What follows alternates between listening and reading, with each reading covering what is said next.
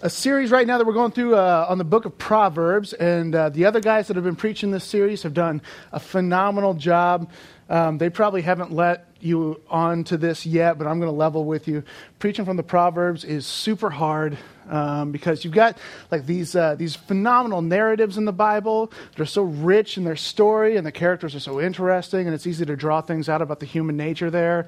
Um, it's easy to preach from there. And then in, in the New Testament, you've got these letters with such poetic language and these beautiful, glorious truths of grace and it's uh, easy to preach out of that. And then you get to the book of Proverbs, and it reads more like a Twitter feed full of Chinese fortune cookie slips, you know. And it's, what do I do with that? Um, and so I was, I was reading through the book of Proverbs trying to figure out what to preach on. And I asked my wife, I said, Do you have any ideas what I should preach on? And she said, How about the proverb that says, The man who denies his wife a foot rub is a fool? and I said, I do not believe that is the word of the Lord, lady. but we finally did land on something. Um, so the book of Proverbs is trying to help its readers live in wise ways, right? Ways that are good for them. And that's what wisdom is. Wisdom is taking broad knowledge about uh, our condition, about who God is, about how the world works, and using that to inform our moment by moment decisions, helping us to make good ones. Um, in little snippets, these sayings and proverbs are trying to help us to know the best way to navigate all sorts of common everyday situations. And the verse for today is kind of like taking that big idea of proverbs and condensing it down into one verse. And so we're going to look at uh, it's page 542 in your Pew Bibles. It's Proverbs 19, verse 21. Like I said, this verse, Proverbs 19, verse 21, page 542, it is a, a, a condensement of the entire book of Proverbs to me. And so here's what it says it says, Many are the plans in the mind of a man, but it is the purpose of the Lord that will stand. You see, we're all, in some ways, trying to make and carry out plans for our lives. Some of you uh, are more planned out than others. You will not leave the house without a very detailed itinerary of what time and what you're going to do, everything. And, like, you have to have everything laid out minute by minute, right? Some of us are a little more loosey goosey with our plans, but we still have an idea of what we want to do. All of us, in some way, shape, or form, have an idea of what we want our life to look like right? I know how I want my life to go, and I kind of know a vague way of how I'm going to get there, at least, right? All of us have that. Some of you, uh, your goal is you want that classic American dream deal. So you know you're going to have to have a spouse. You know you're going to have to have 2.5 kids and a house with a white picket fence. Right? That's your goal. That's your plan.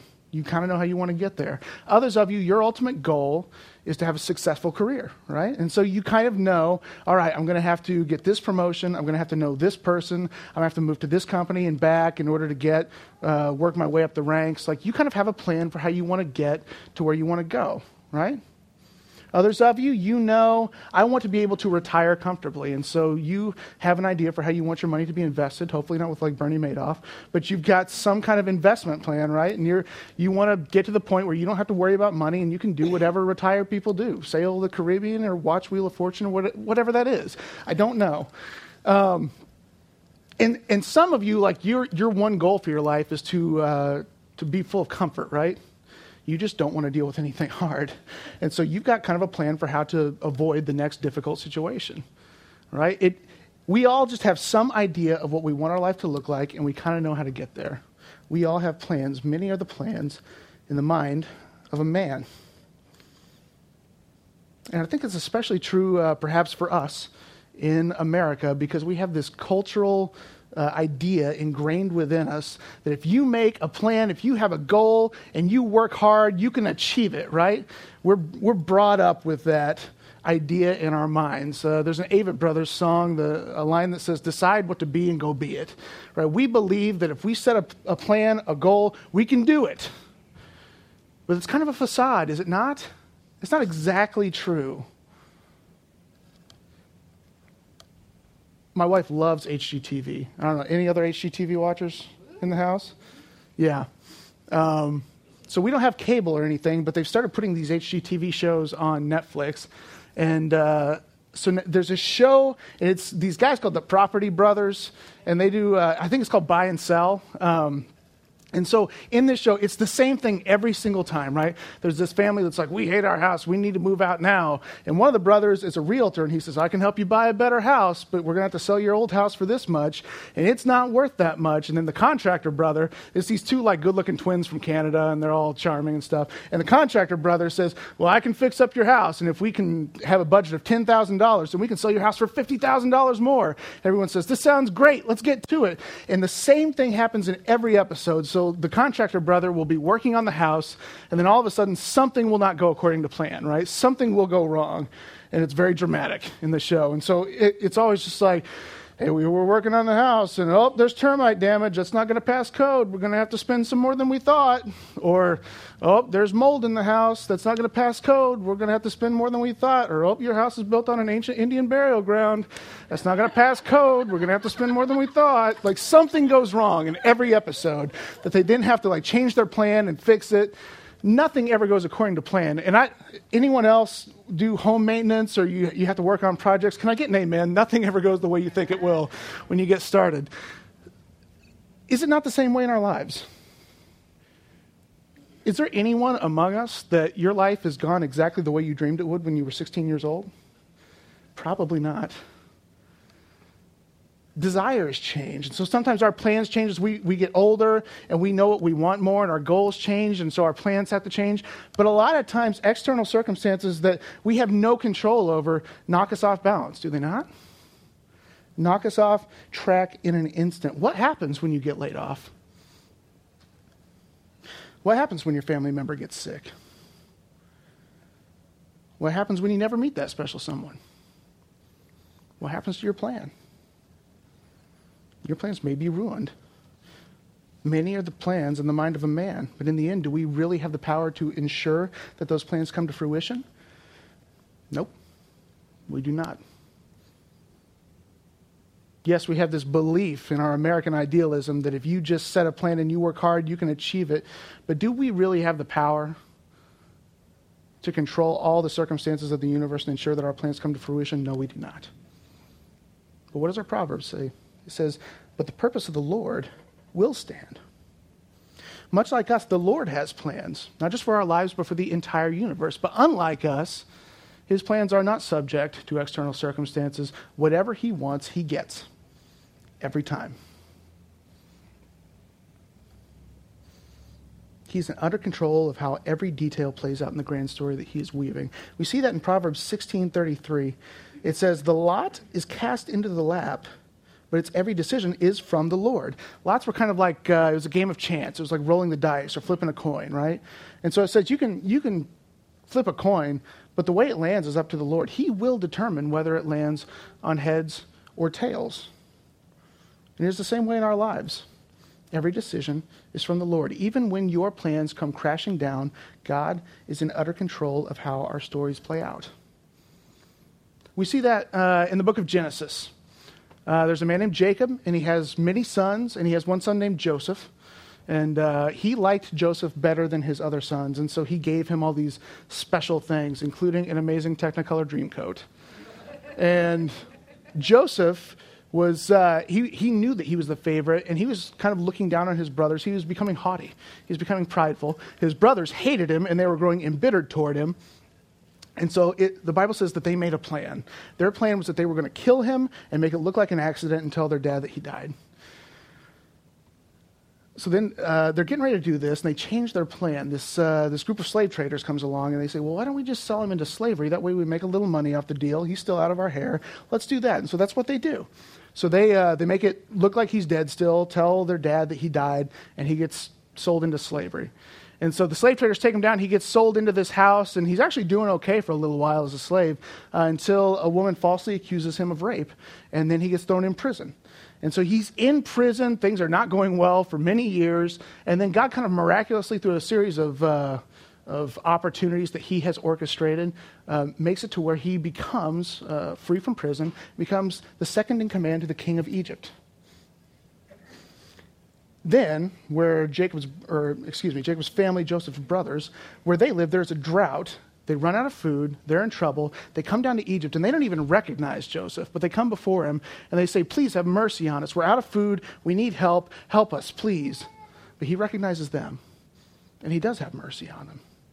And here's what he says to his brothers as he tells them, I don't know if you remember me, but I'm the brother that you sold into slavery and you tried to kill. I don't know if you remember that, but I'm going to have mercy on you right now. And here's what he says He says, What you meant for evil, the Lord meant for good. What you meant for evil, the Lord meant for good. Joseph had plans, his brothers had plans. Nothing worked out the way anyone thought that it would. But God took every decision, every poor decision, every evil plan, every circumstance, and He worked it out, it says, for good. There's a songwriter named Jason Isbell, and I love Jason Isbell. Uh, he just came out with a new record uh, called Something More Than Free, and yes, the record label is paying me to market this right now. they are not. I'm kidding. Um, but this it just came out this week, and there's a, there's a song called 24 Frames, and the chorus says this: "You thought that God was an architect, but now you know He's something like a pipe bomb, ready to blow, and everything you've built that's all for show goes up in flames." And friends, the truth is, using Jason's metaphors, God is both a pipe bomb and an architect. He will lay to waste any plan that you make that will drive you away from Him. He is too good to let us try and build a life apart from Him because He knows we're looking for joy and contentment and satisfaction. He knows that, but He also knows that He is the only place where we will ever find real joy, contentment, and satisfaction. And so, as we try to plan our lives apart from Him, He will graciously destroy our lives so that He can rebuild us in the ways of grace. He will blow up our pathetic attempts at glory in order to rebuild us in His ways. Thank God that even when our plans are bad, our God is good. Amen? Amen. And so, if you're like me, you get to this point, you've heard this story about Joseph, you've read this proverb, and you see that there's maybe a little bit of a theological and philosophical quandary going on here. Um, you say, okay, you're telling me that I can make plans and decisions, but you're also telling me that the consequences of those plans and decisions are ultimately up to the, up to the Lord, right? And yes, that is exactly what the Bible is saying. So, do our decisions really matter? Yes. But it, does God set the future? Yes. So, is it up to me or is it up to God? Yes. We hate that answer, right? Our minds demand an either or. Either I am a self determined, free creature who is going to pioneer his own way, or I'm a fatalistic robot and God is setting my every move. So, which is it? And the Bible just will not allow us to make a distinction. It won't let us. It will not allow for that. It consistently portrays a reality in which our decisions have real impact, and yet, God is always in utter and complete control of the consequences of those, decisions. He is working everything out to the way He desires. It is not an either or, it is a both and.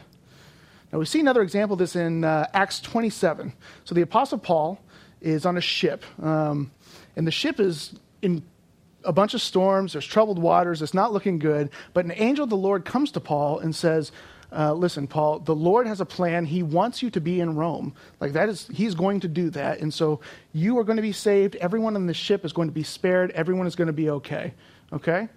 So that's a beautiful thing. This angel tells Paul the future. Everyone's going to be okay. So then when they, they are in the middle of a storm, uh, the sailors are afraid that the, uh, the boat is going to hit rocks and is going to sink. And so they're all ready to just jump overboard. They're ready to, to flee the ship. And Paul stands up and convinces them. He says, No. Here's what he says um, Unless you stay in the ship, you cannot be saved. And so that seems kind of weird to me. Uh, the Lord has already told Paul that everyone's going to be okay, but when the stuff hits the fan, Paul says, No, we have to do something. So if he already knows the future, why is he so insistent that they still have to do something? Well, because it's a paradox. The Bible insists that God's will and our actions somehow must simultaneously coexist. Right? This is a weird thing that cannot be explained, but the Bible insists upon it. Our actions and our decisions and our plans matter, and yet God will always have things work out the way He wants them to.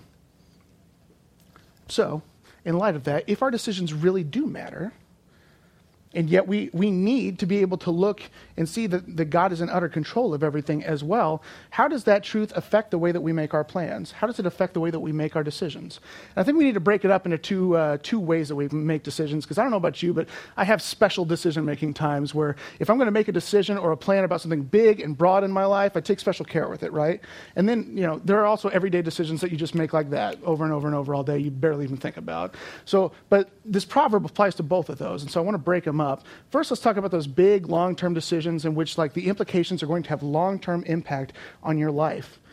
Um, many of you have plans and decisions like that that are going on right now, right? Who should I marry? Should I take that job? Should I change majors? Should I go to grad school? Should our family adopt a baby?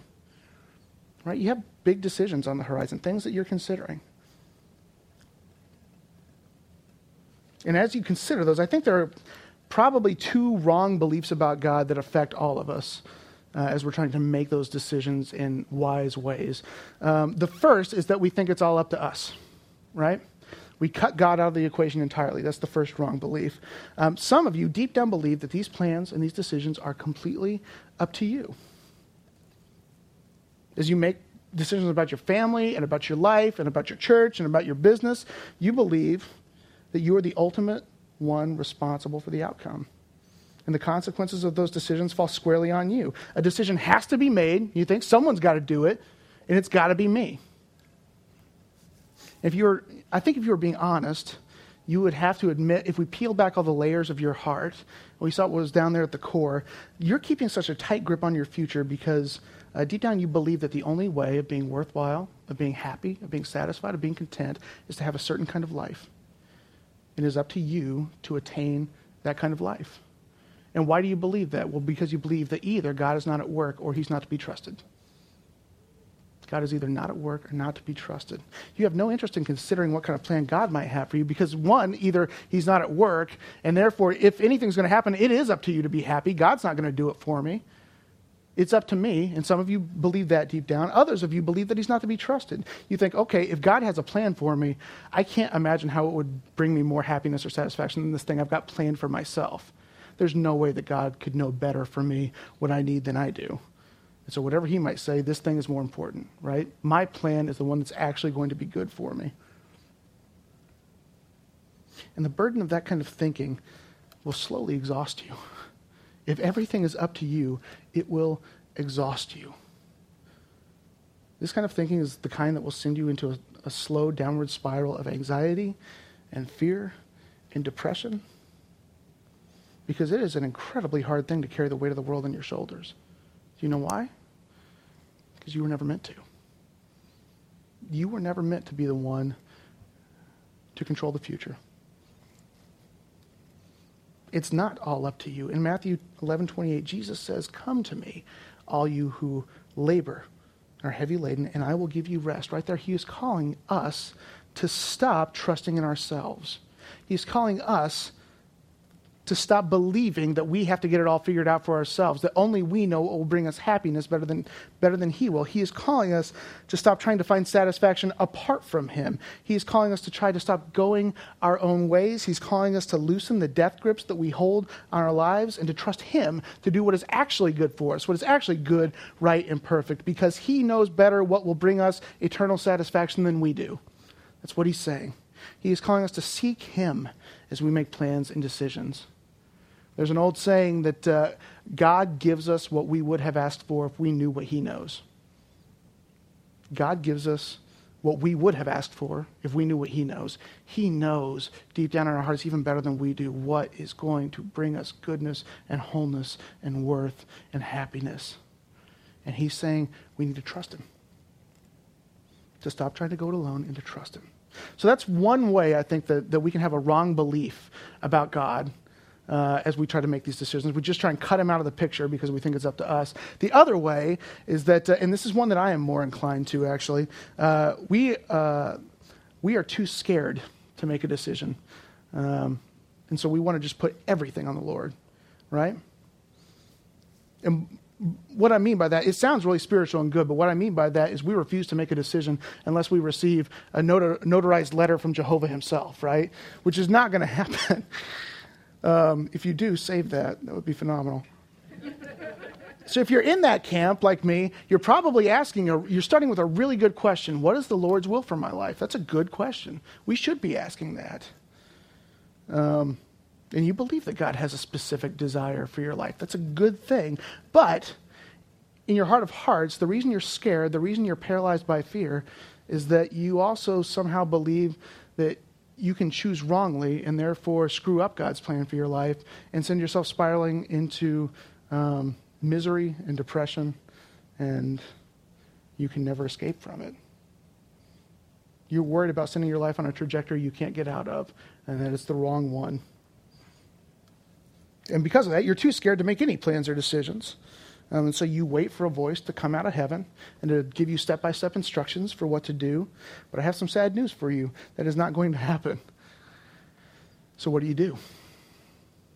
The funny thing about this camp uh, is that it looks so spiritual on the outside. I'm waiting for the Lord to give me direction, right? That seems so spiritual, but what's actually going on in your heart is just a subtler kind of distrust. Um, if this is you, you're probably telling yourself that you're, you're a very spiritual person waiting on the Lord. Um, but in reality, you believe in a weak, distant God who needs you to take the right path and make the right choices in order to fulfill his purposes. And does our proverb say that that's the truth? No, it is not the truth. This proverb frees you from that kind of fear. It says that no matter what, the purposes of the Lord will stand. And what that means is that if you belong to God, if you are one of His own, you cannot screw up your life so much that He cannot repair, restore, and use it for good. You can't screw it up so much that He can't make good out of it. In fact, Romans 8:28 says, uh, and, and we know that for those who love God, all things work together for good. For those who are called according to his purpose. Our God is powerful enough, as we've seen, to take every decision, right or wrong, every every plan, good or bad, and use it for the ultimate joy and glory of his people. He has that kind of power. And so that truth should free you to just make a decision. And that's what the Proverbs are trying to do. They're trying to help us to make wise decisions on our own in the moment. And this proverb frees us to do that. You can take all the information, you can pray, you can seek the Lord. Those are good things, and ask Him to show you uh, things about yourself, about the circumstances. You can, you can work to a good end, but in the end, it frees you to just make a decision. You don't have to be paralyzed by fear anymore. And I can think back in times uh, uh, of my own life where I was trying to make big decisions. Specifically, there was a time when I lived in Nashville and ended up moving to Chicago, and then a time when I moved from Chicago to here, uh, actually to help start uh, the Journey Metro East, which became Trailhead Church. And both those times, I can remember being paralyzed by fear, not knowing what decision was the right one. But in the end, you have to make a decision. And this proverb frees you to do it with courage and with peace, knowing that our God, who is good and powerful, will make good things come out of any plan and any decision for his own whom he loves.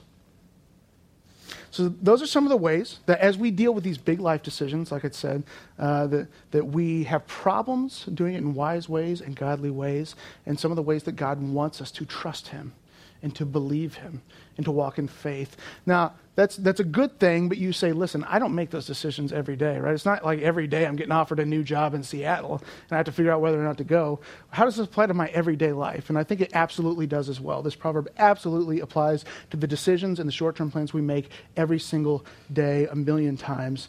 Um, that's, that's shown again in, uh, in that story in Acts 27 with Paul.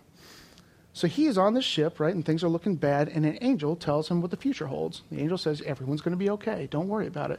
And his knowledge of the future informed his plans and his decisions in the present. And so when he was faced with the decision, should I allow these guys to jump overboard? Should I jump overboard with them? He knew the future already, and so it, it, gave him the courage and the knowledge to say in the moment, no, everybody, we need to stay here. We need to continue to steer this ship. Everything's going to be okay. Right? His knowledge of the future informed his actions in the present.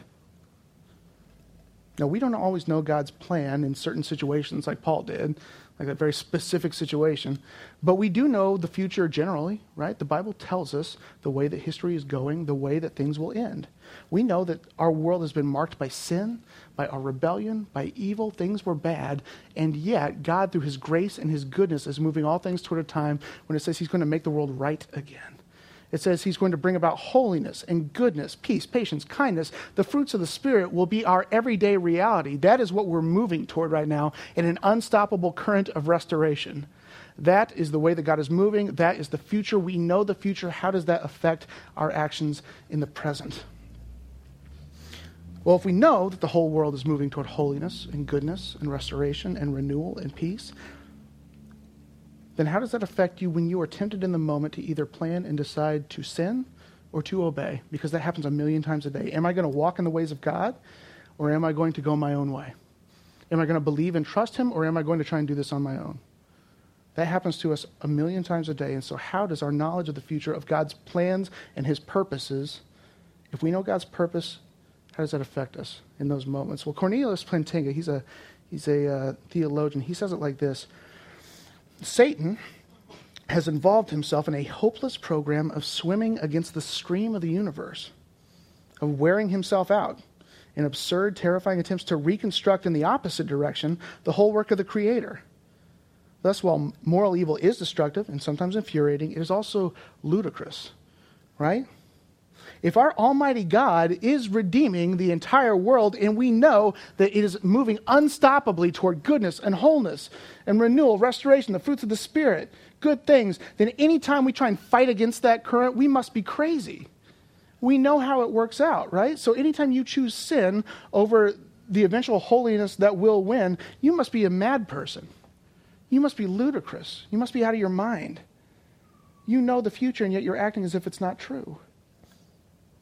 And so, in those moments when we're tempted, when we have the choice, and will I plan, will I decide in favor of sin, of going my own way, or will I decide to obey and go along with this current that is unstoppably moving toward goodness and righteousness? Which way will I choose? The choice should be simple if you would just ask the Holy Spirit to say, Holy Spirit, help me in this moment to step back, to see the broad scheme of things, to remember the future that God has set.